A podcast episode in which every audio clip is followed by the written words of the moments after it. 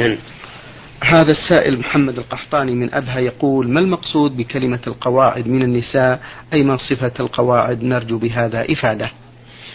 الحمد لله رب العالمين وصلى الله وسلم على نبينا محمد وعلى آله وأصحابه ومن تبعهم بإحسان إلى يوم الدين. المراد بالقواعد العجائز اللاتي قعدن عن الحركة لعدم قوتهن ونشاطهن. واللاتي لا يرجون نكاحا يعني اللاتي أيسن من أن يتقدم لهن أحد لكبر سنهن.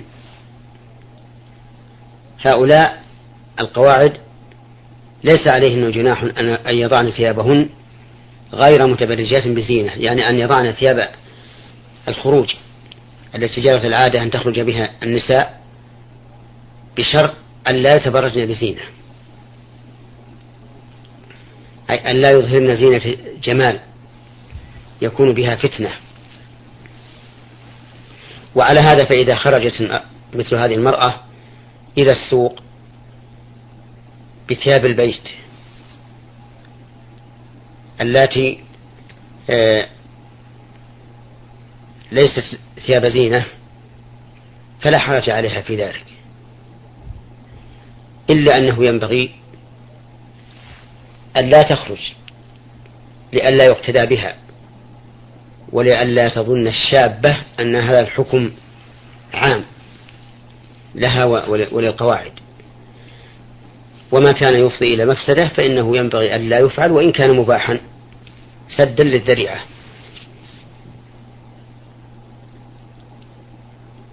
وفي هذه الآية دليل واضح على على على أن من سوى النساء القواعد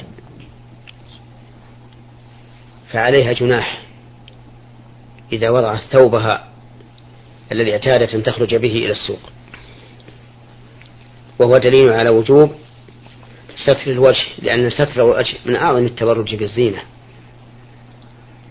فإن إظهار الوجه أشد فتنة من ثوب جميل بل وأشد فتنة من طيب يفوح. فإن تعلق الرجل بالمرأة التي كشفت وجهها أشد من تعلقه بامرأة عليها ثياب جميلة إذا لم يشاهد الوجه.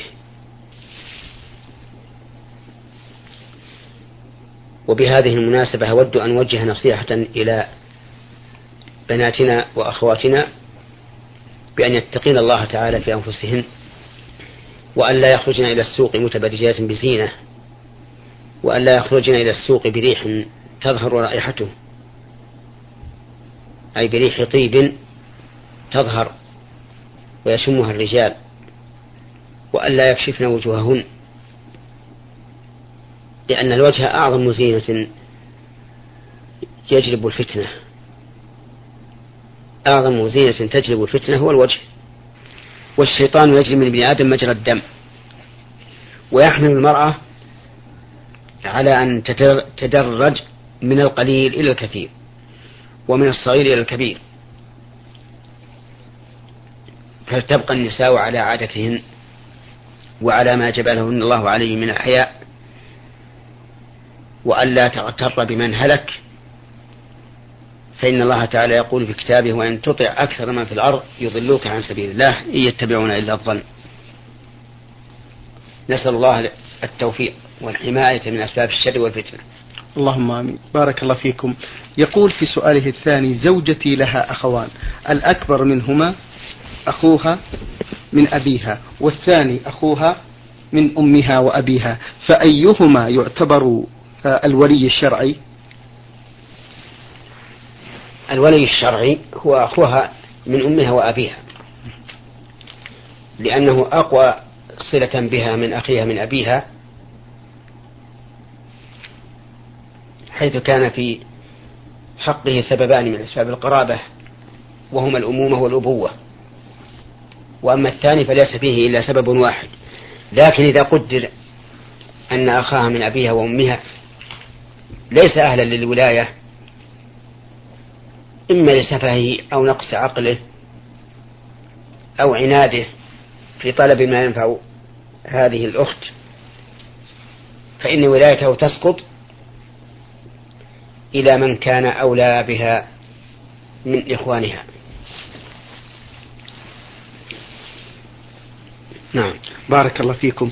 آه، في آخر أسئلة السائل محمد القحطاني من أبها, من أبها يقول ما حكم الكشف على أم زوجة أبي؟ أم زوجة أبيك لا يحل لها أن تكشف لك لأنه ليس بينك وبينها علاقة.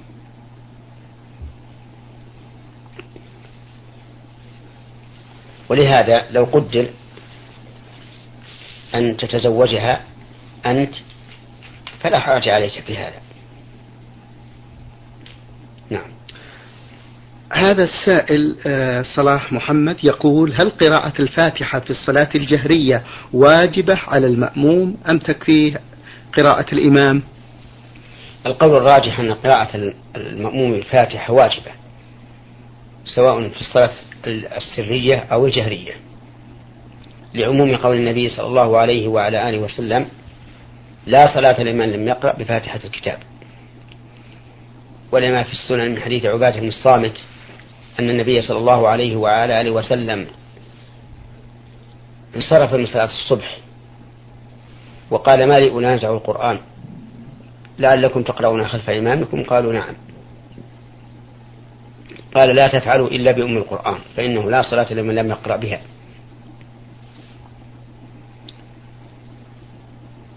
وعلى هذا فيجب على المأموم أن يقرأ الفاتحة كاملة سواء في الصلاة السرية أو في الجهرية إلا أنها تسقط عن المسبوق. يعني إذا جاء الإنسان والإمام راكع فكبر تكبيرة الإحرام ثم ركع فإن الفاتحة في هذه الحال تسقط عنه. لأنه لم يدرك القيام الذي تجب فيه الفاتحة. ولهذا لما دخل أبو بكر رضي الله عنه المسجد والنبي صلى الله عليه وسلم راكع أقبل مسرعا ثم ركع قبل أن يصل إلى الصف. فقال له النبي صلى الله عليه وعلى آله وسلم بعد انتهاء الصلاة زادك الله حرصا ولا تعد. ولم يأمره النبي صلى الله عليه وعلى آله وسلم بقضاء الركعة التي لم يدرك قراءة الفاتحة فيها. وكذلك لو جاء الإنسان والإمام قائم ثم كبر الإحرام واستفتح وشرع في الفاتحة ثم ركع الإمام فإنه يركع معه ويسقط عنه بقية الفاتحة لعدم إدراك قيام يتمكن فيه من قراءتها. نعم. بارك الله فيكم. هل الدعاء يقول السائل محمد صلاح مقيم بالكويت يقول هل الدعاء بعد صلاة الفرد بدعة أم مكروه؟ أفيدونا بذلك. الدعاء بعد صلاة الفريضة بدعة لأن النبي صلى الله عليه وعلى آله وسلم لم يفعله. وكل من تعبد لله تعالى بشيء لم يفعله الرسول عليه الصلاة والسلام ولا أمر به ولا ثبت عنه من شريعته فإنه يكون بدعة. لقول النبي صلى الله عليه وعلى آله وسلم كل محدثة بدعة.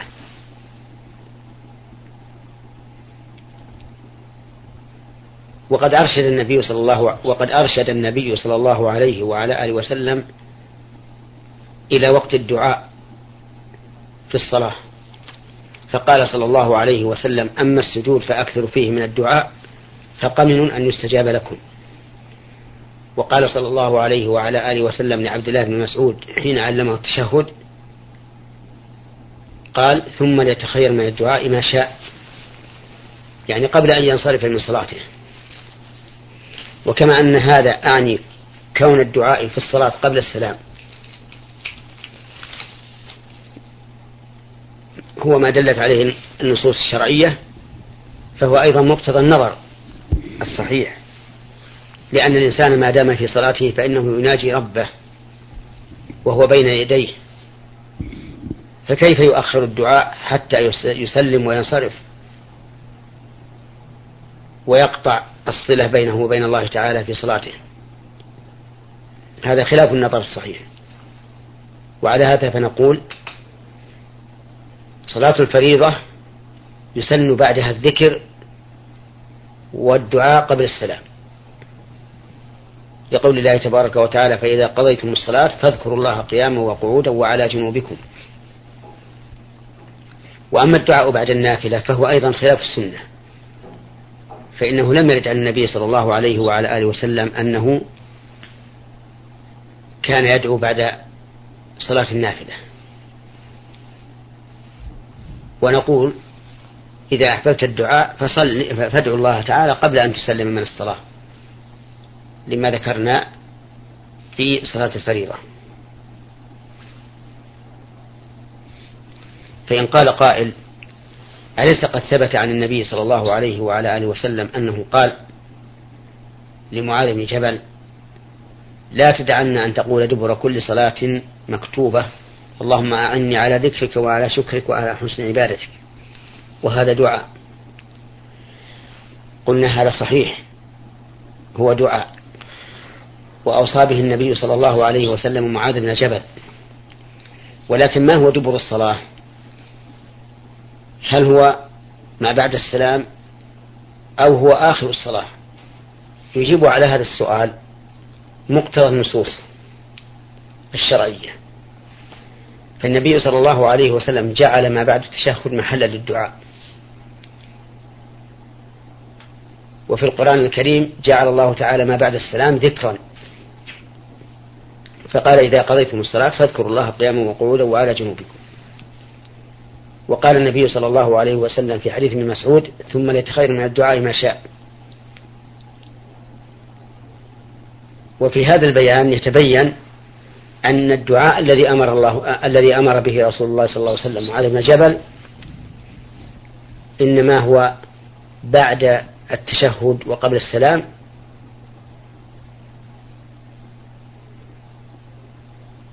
بناء على دلالة القرآن والسنة التي ذكرت آنفا.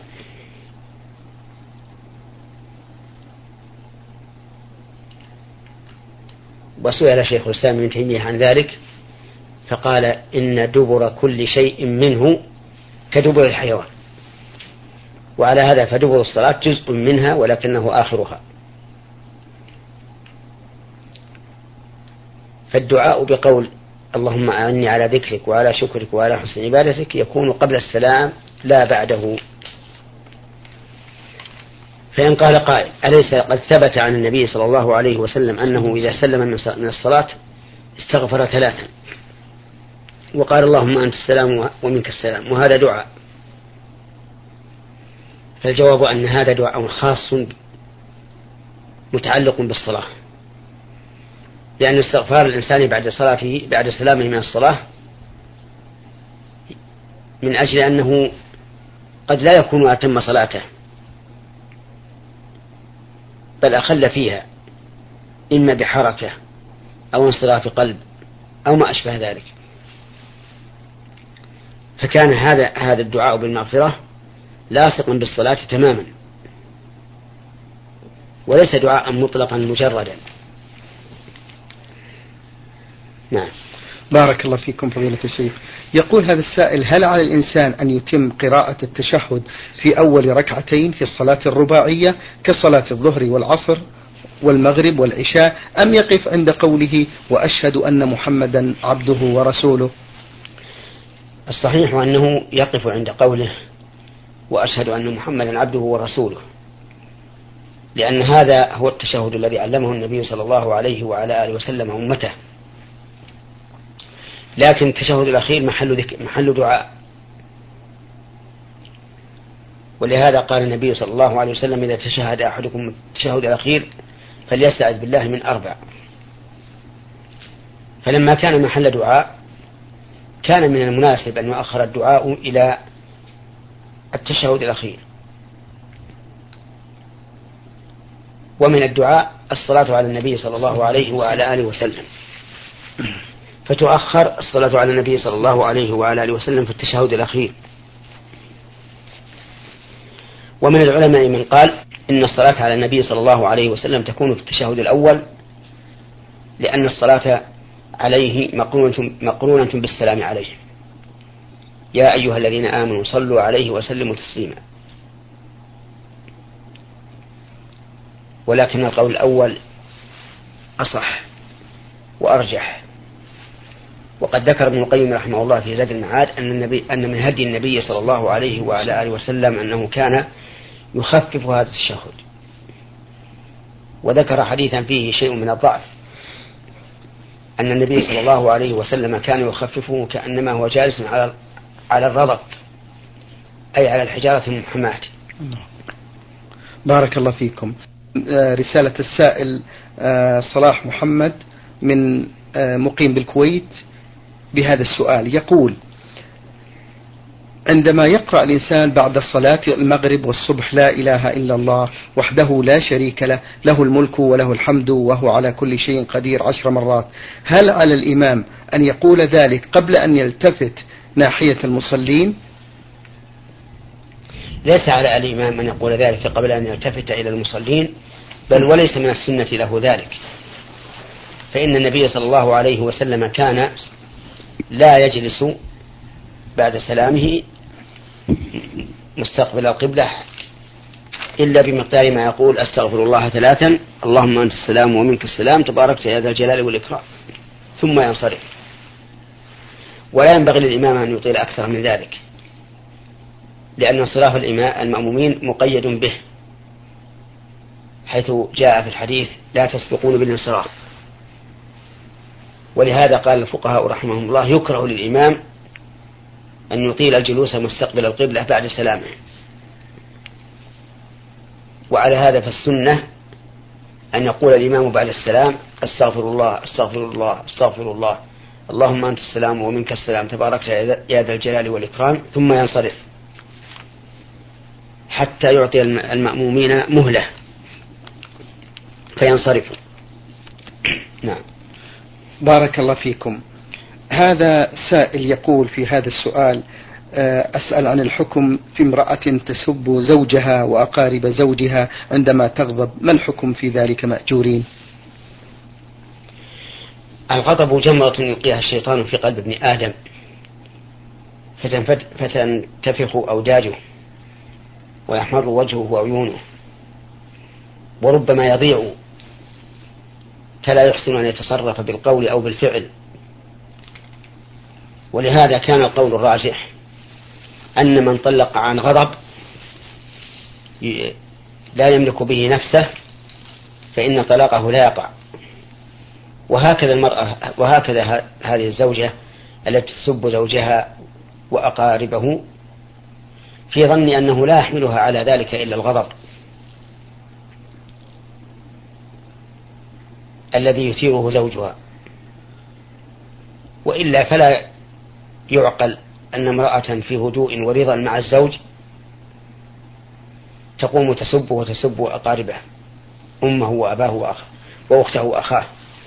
هذا بعيد.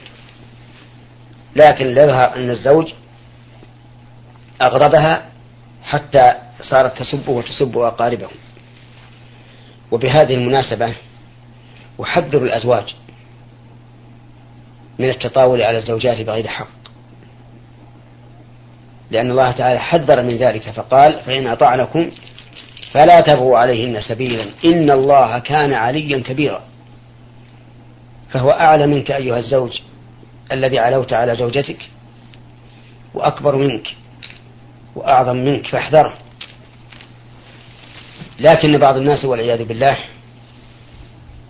يجعل الزوجة كأنها خادم بل أسوأ حالا من الخادم فيشتمها عند كل مناسبة ويضيق عليها عند كل مناسبة. ولا يعتبرها إنسانة مثله مع أن النبي صلى الله عليه وسلم أرشد الأزواج إلى طريق مثلى فقال صلى الله عليه وسلم لا يفرق مؤمن مؤمنة. لا يفرق يعني لا يبغض. مؤمن مؤمن مؤمنة إن كره منها خلقا رضي منها خلقا آخر. يعني أنك أيها الزوج إذا كرهت من زوجتك خلقا فانظر إلى أخلاقها الأخرى. إذا كرهت منها أنها أبطأت في إصلاح الشاي أو أساءت طبخ الغداء فانظر إلى الأيام الكثيرة التي أحسنت فيها في طبخها وصنع الشاي وما أشبه ذلك. فالواجب على الأزواج الذكور أن يتقوا الله عز وجل في أزواجهم وأن يقوموا بحقهم كما أن على المرأة أيضا أن تقوم بحقها أن تقوم بحق زوجها الذي أوجبه الله عليها. فلهن مثل الذي عليهن بالمعروف وللرجال عليهن درجة. والله عزيز حكيم. نعم. بارك الله فيكم فضيلة الشيخ. ننتقل بعد ذلك إلى رسالة وصلت من دمشق السائلة غرام تقول بأنها فتاة وضعت النقاب على وجهها مؤخرا إلا أنها واجهت معارضات من أقاربها وأهلها. مع العلم تقول بأنني ذو جمال متوسط. أحد أقاربي قد درس الشريعة. قال لي بأن نقاب الوجه غير وارد في الدين الإسلامي. وقال إن نساء الرسول صلى الله عليه وسلم لم يضعنه على وجوههن. هل فعلا نساء الرسول صلى الله عليه وسلم كن يضعن غطاء الوجه أم لا؟ وجهونا في ضوء ذلك وهل إظهار العينين فيه شيء؟ لا شك أن بعض المجتمعات ينكر إنكارا عظيما تغطية الوجه وينكر النقاب أيضا ويلحق النساء النساء الملتزمات من هؤلاء أذى. كثير سواء من الأقارب أو من الأجانب. ولكن على المرأة على المرأة أن تصبر وتحتسب الأجر من الله وأن تعلم أنها ما أوذيت في الله إلا رفعها الله عز وجل. ولا تكن كمن قال الله فيهم ومن الناس من يقول آمنا بالله فإذا أوذي في الله جعل فتنة الناس كعذاب الله. بل تمضي على ما تقتضيه الشريعة من الحجاب. والحجاب نوعان. نوع يغطى فيه الوجه كله. ونوع آخر يغطى فيه الوجه وينقب للعينين ما تبصر به. والنقاب معروف في عهد الرسول عليه الصلاة والسلام. وكثير في النساء في عهده. ويدل لذلك أن النبي صلى الله عليه وعلى آله وسلم لما ذكر ما تنهى عنه المحرمة ذكر النقاب فقال ولا تنتقب وهذا يدل على أن من عادة النساء في ذلك الوقت أن ينتقب لكن النقاب في قوم محافظين تغطي نساؤهم الوجه كاملا. قد يكون به فتنة. فإن النساء إذا رخص لهن في النقاب الذي تفتح فيه للعينين ما تبصر به يتوسعن في ذلك. فيفتحن فتحة, فتحة أكبر من فتحة العين. وربما يتجاوزن إلى الحواجب وإلى الوجن. وربما أبدلن النقاب باللثام. فيحصل التوسع. ولهذا نحن لا نفتي بجواز النقاب وإن كنا نرى جوازه نظرا لكونه ذريعة إلى ما لا تحمد عقباه. وسد الذرائع وارد شرعا وواقع عملا. فإن الله سبحانه وتعالى قال ولا تسبوا الذين يدعون من دون الله فيسبوا الله عدوا بغير علم. فنهى عن سب آلهة المشركين مع أن مع أن مع أن سبها أمر مطلوب مشروع. لكنه جل وعلا نهى عن سبها خوفا من من أن يسب هؤلاء رب العالمين عدوا بغير علم. وهذا دليل واضح على سد الذرائع. وكذلك جاءت السنة بسد الذرائع كتحريم ربا الفضل خوفا من الوقوع في ربا النسيئة وجرى عليه عمل الخلفاء الراشدين. فإن عمر بن الخطاب رضي الله عنه منع من بيع أمهات الأولاد وهن الإماء اللاتي ولدن من من أسيادهن. خوفا من الوقوع في المحظور وهو التفريق بين المرأة و وولدها. ومنع من رجوع المطلق ثلاثا في مجلس واحد من الرجوع إلى زوجته مع أنه في عهد الرسول عليه الصلاة والسلام وأبي بكر وعمر وأبي بكر وسنتين من خلافة عمر كان رجل الرجل يرجع إلى زوجته إذا طلقها ثلاث في مجلس واحد. لكن هذا هذه الصيغة من الطلاق محرمة. ولما تكاثر الناس فيها رأى عمر رضي الله عنه أن يمنع من الرجوع سدا لباب التهاون في الطلاق الثلاث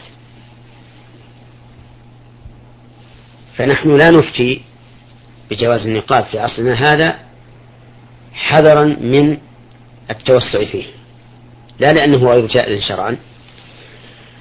و و وكذلك أيضا لا نفتي فيه لا لأننا نرى أن أن كشف الوجه هو الصواب بل نحن نعارض أشد المعارضة في كشف الوجه ونرى أنه لا يحل للمرأة أن تكشف وجهها لغير محارمها إلا ما دلت السنة على جوازه.